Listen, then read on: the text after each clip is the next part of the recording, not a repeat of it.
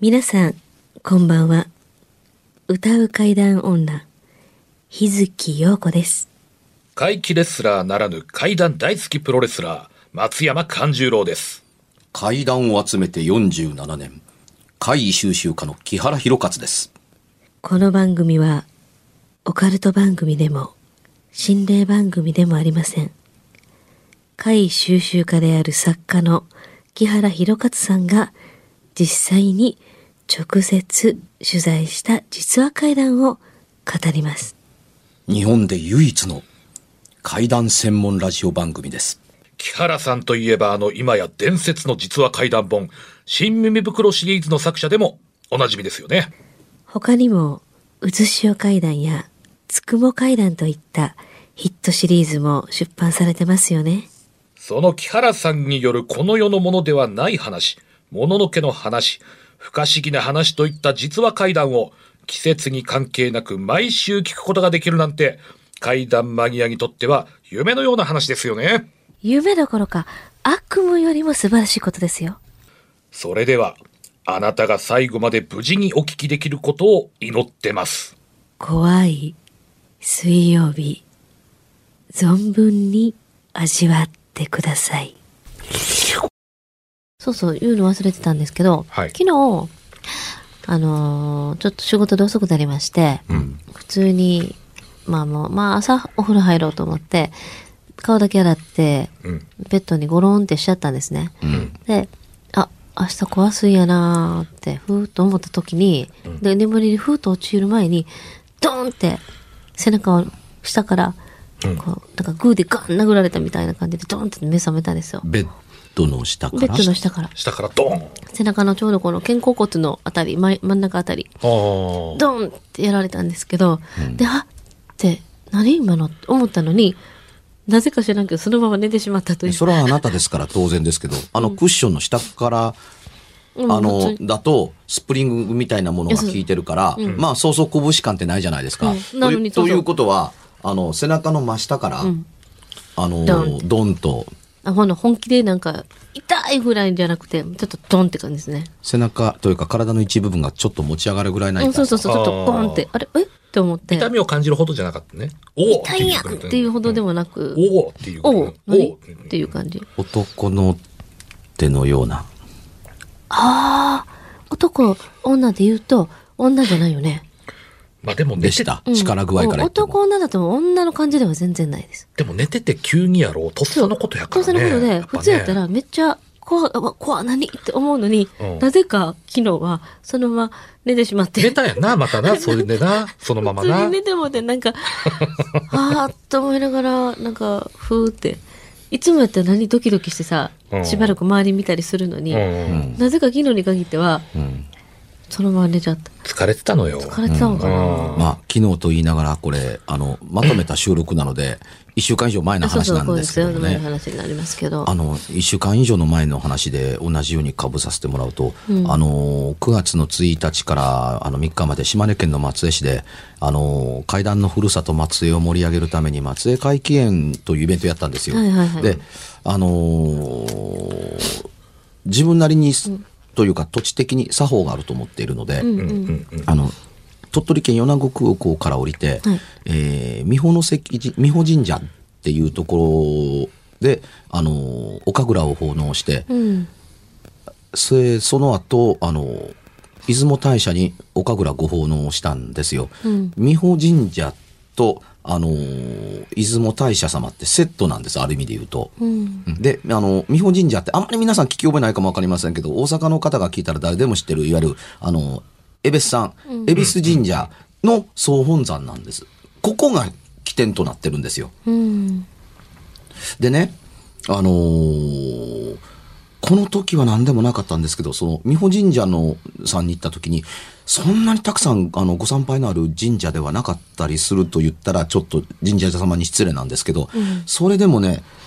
初めてなのかなと首ひねりながら受けるのが、その、岡倉奉納するときに、あのー僕とマネージャーの二人だけなんです。いつも何人かいらっしゃるんですよ。あの、ご奉納一緒にする、してご祈祷を受ける人。うんあ珍しく今回はあのあなたたちにと言わんばかりに、あのあのー私たちだけに、あの、おかぐ、二人だけでごかおかぐら見てるみたいなもんです。あの、ご祈祷を受けて。はい。で、あの、丁重にご挨拶をした後、あのー出雲大社に、あのー行きました。それはもう、あの、お伊勢様と並ぶ出雲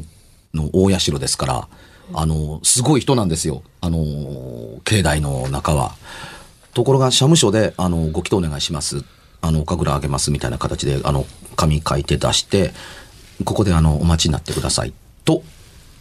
いこれまで行った時、大概何人もの方が、その、30人も40人もいる中にポツッと座るだとかうん。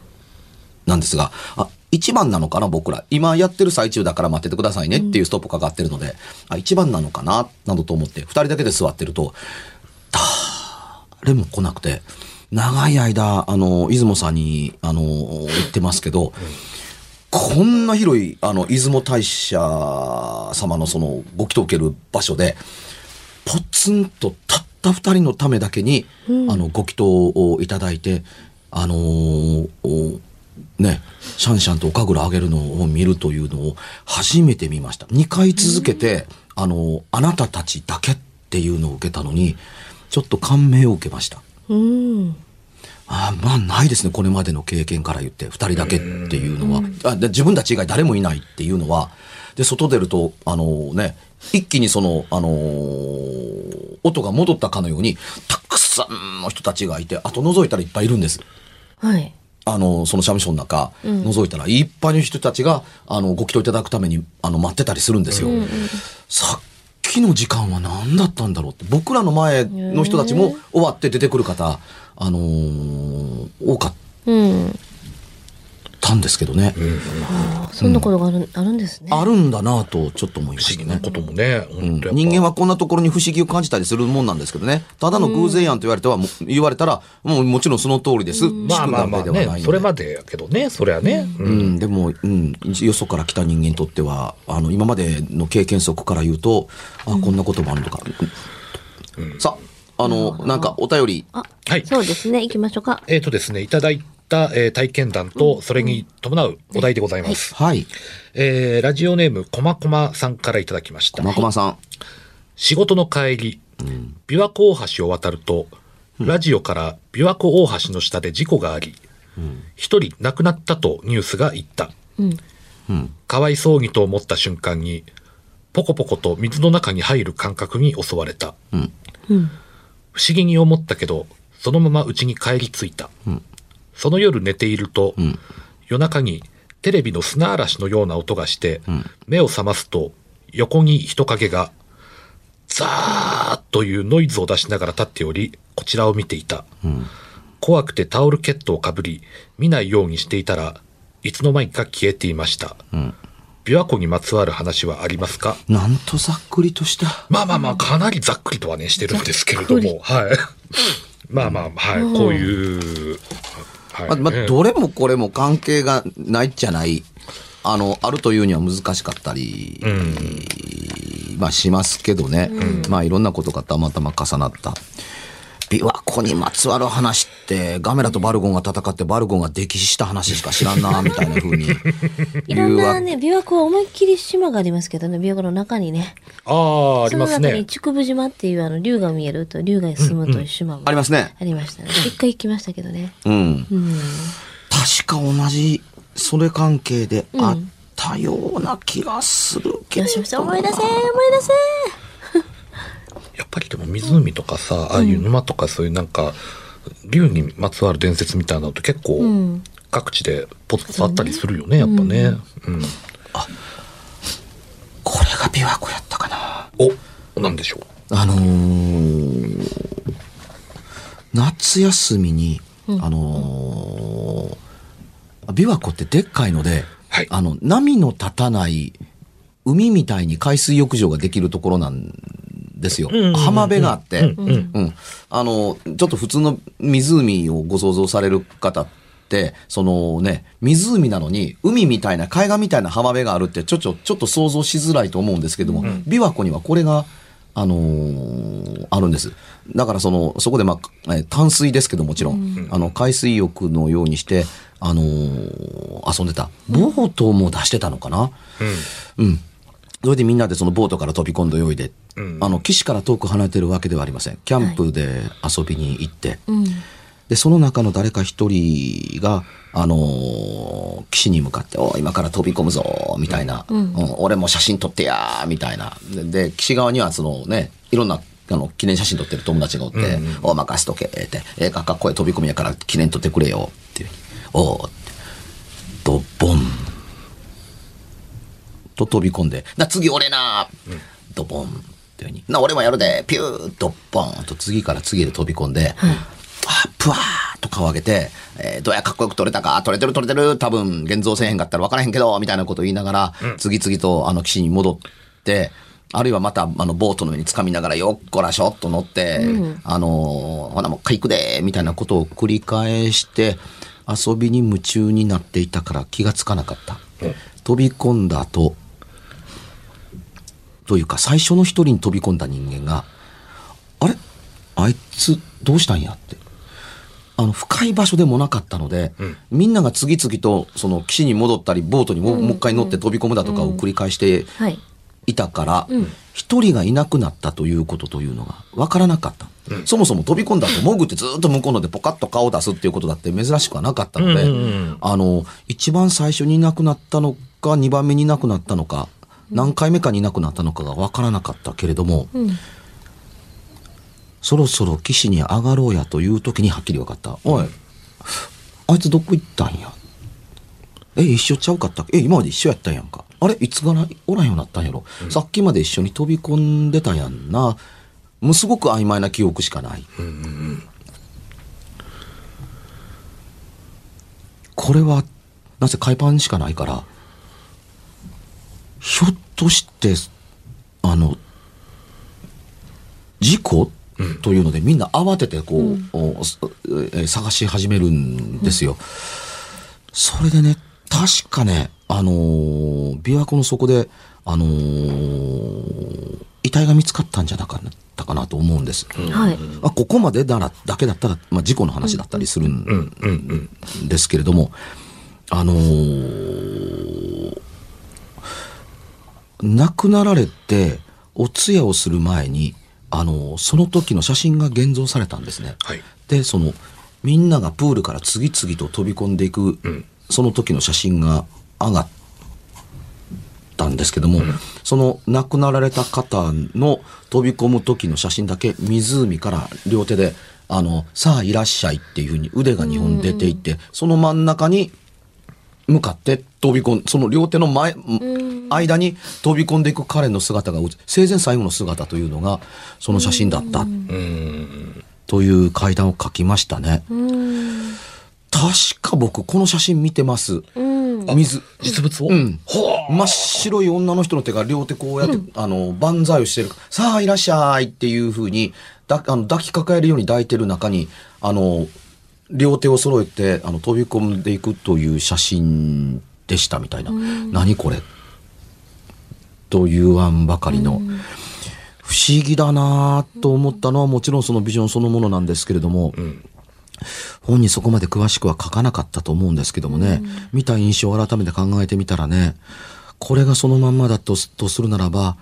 両方の肩の腕の幅が合わない。あの、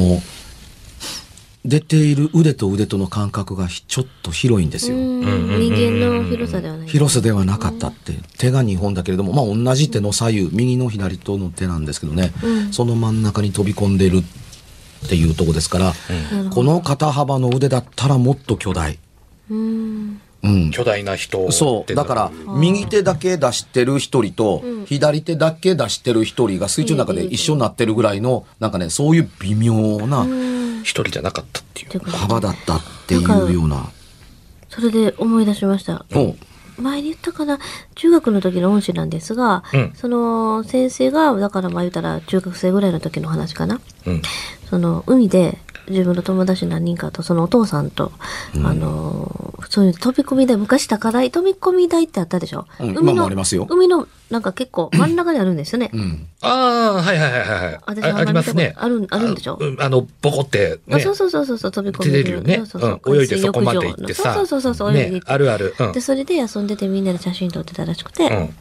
で自分の友達一人だけがその上がってこなくてみんなで大変なことになったんですもちろんねで捜索願いあの出したけどあの結局その死体が出てこなかった今いまだにええ出ないままででとりあえずまああの一応形上お葬式したりなんかするじゃないですかでその時にその落ち着いた時にその子のお父さん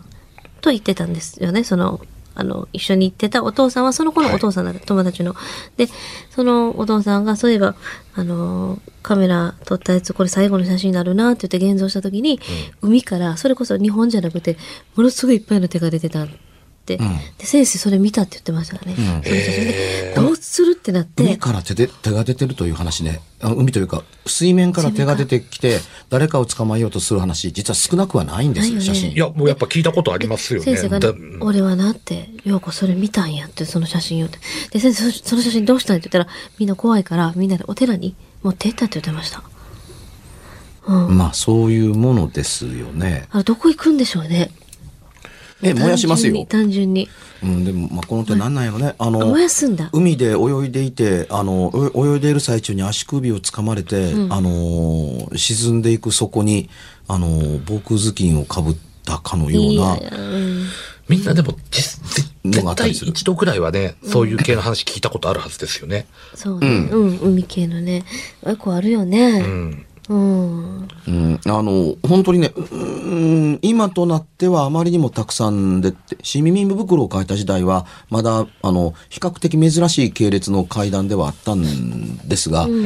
のー本に書く前からあった話で、本を書く前から見せてもらっていた写真の部類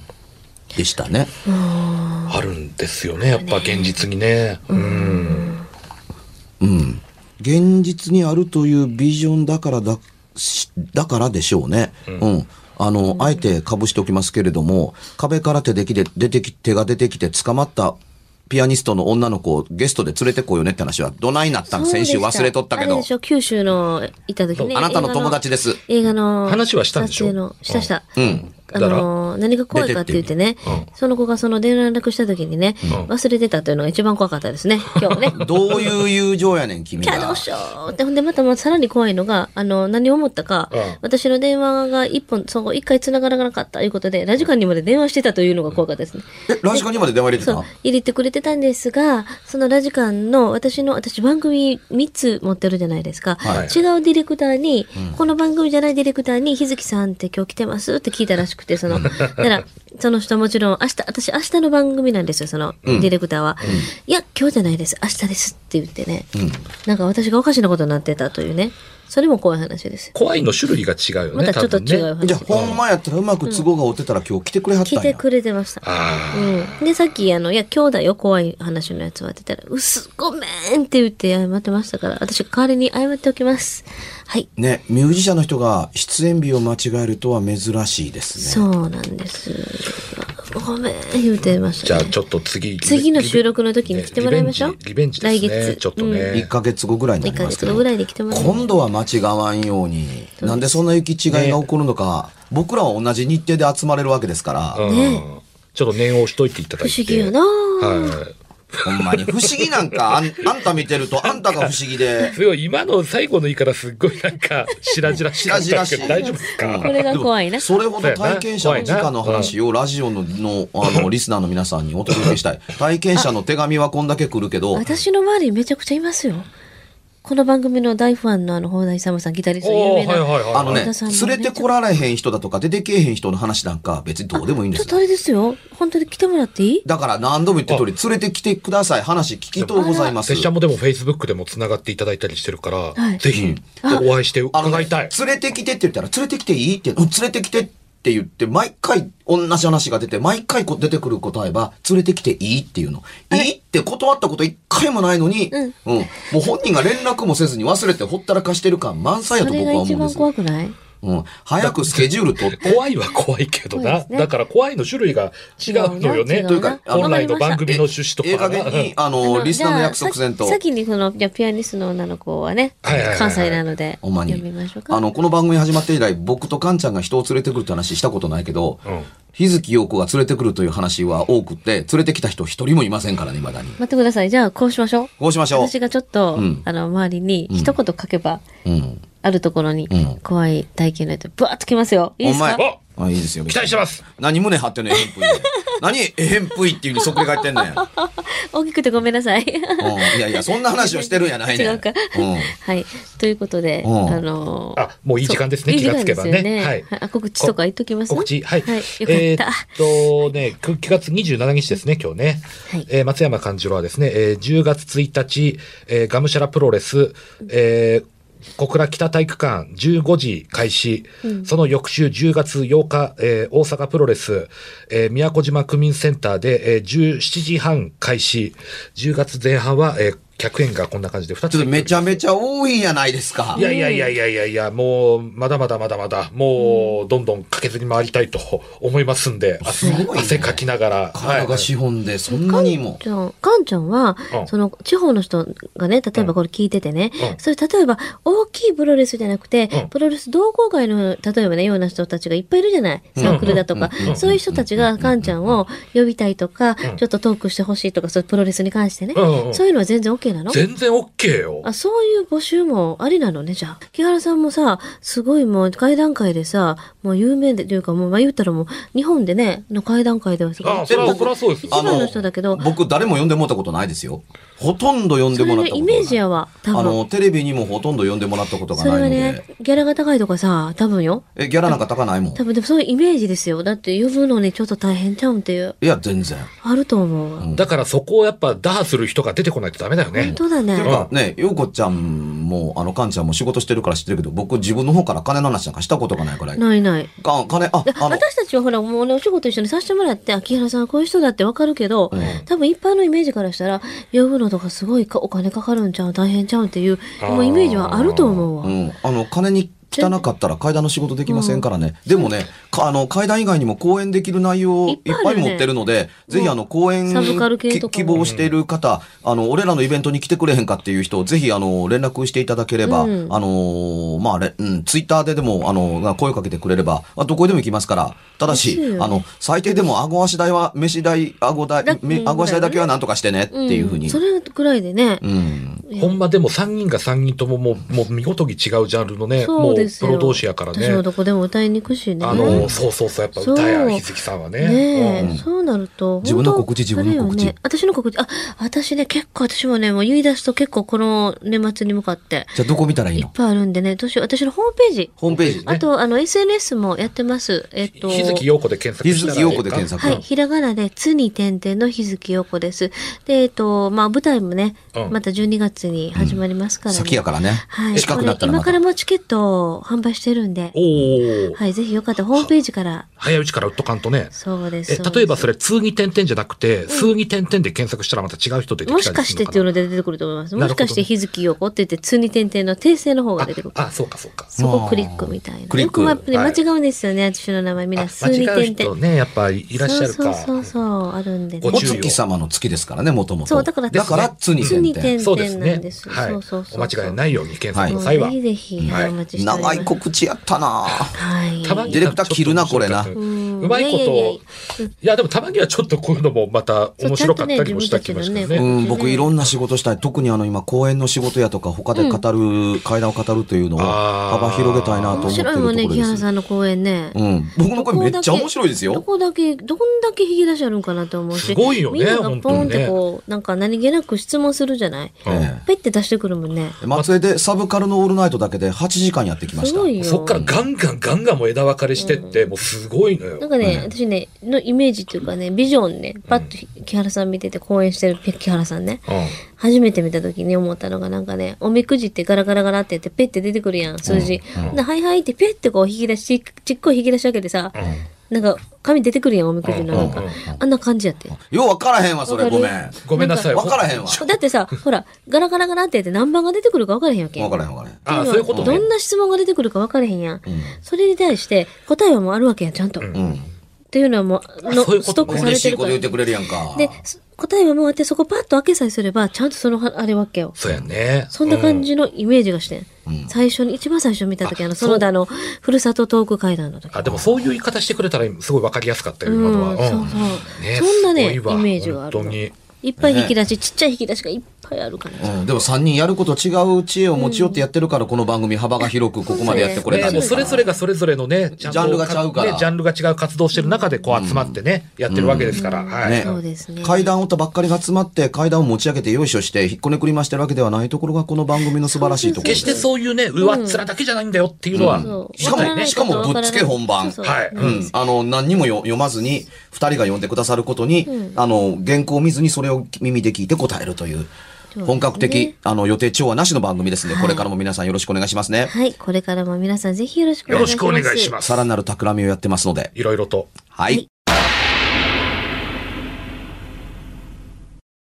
今夜はいかがでしたでしょうか何もなければいいんですが。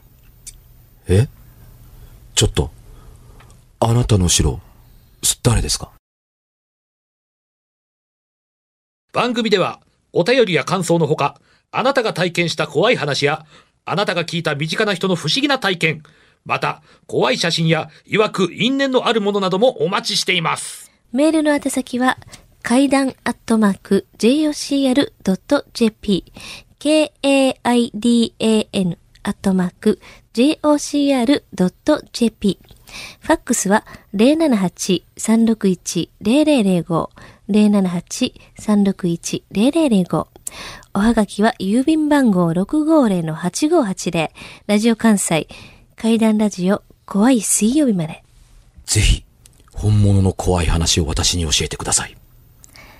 お相手は、歌う階段女、日月陽子と、階段大好きプロレスラー、松山勘十郎と、そして、階段を集めて47年木原博一でした。それではまた来週、お耳にかかりましょう。この一週間、あなたが無事でありますように。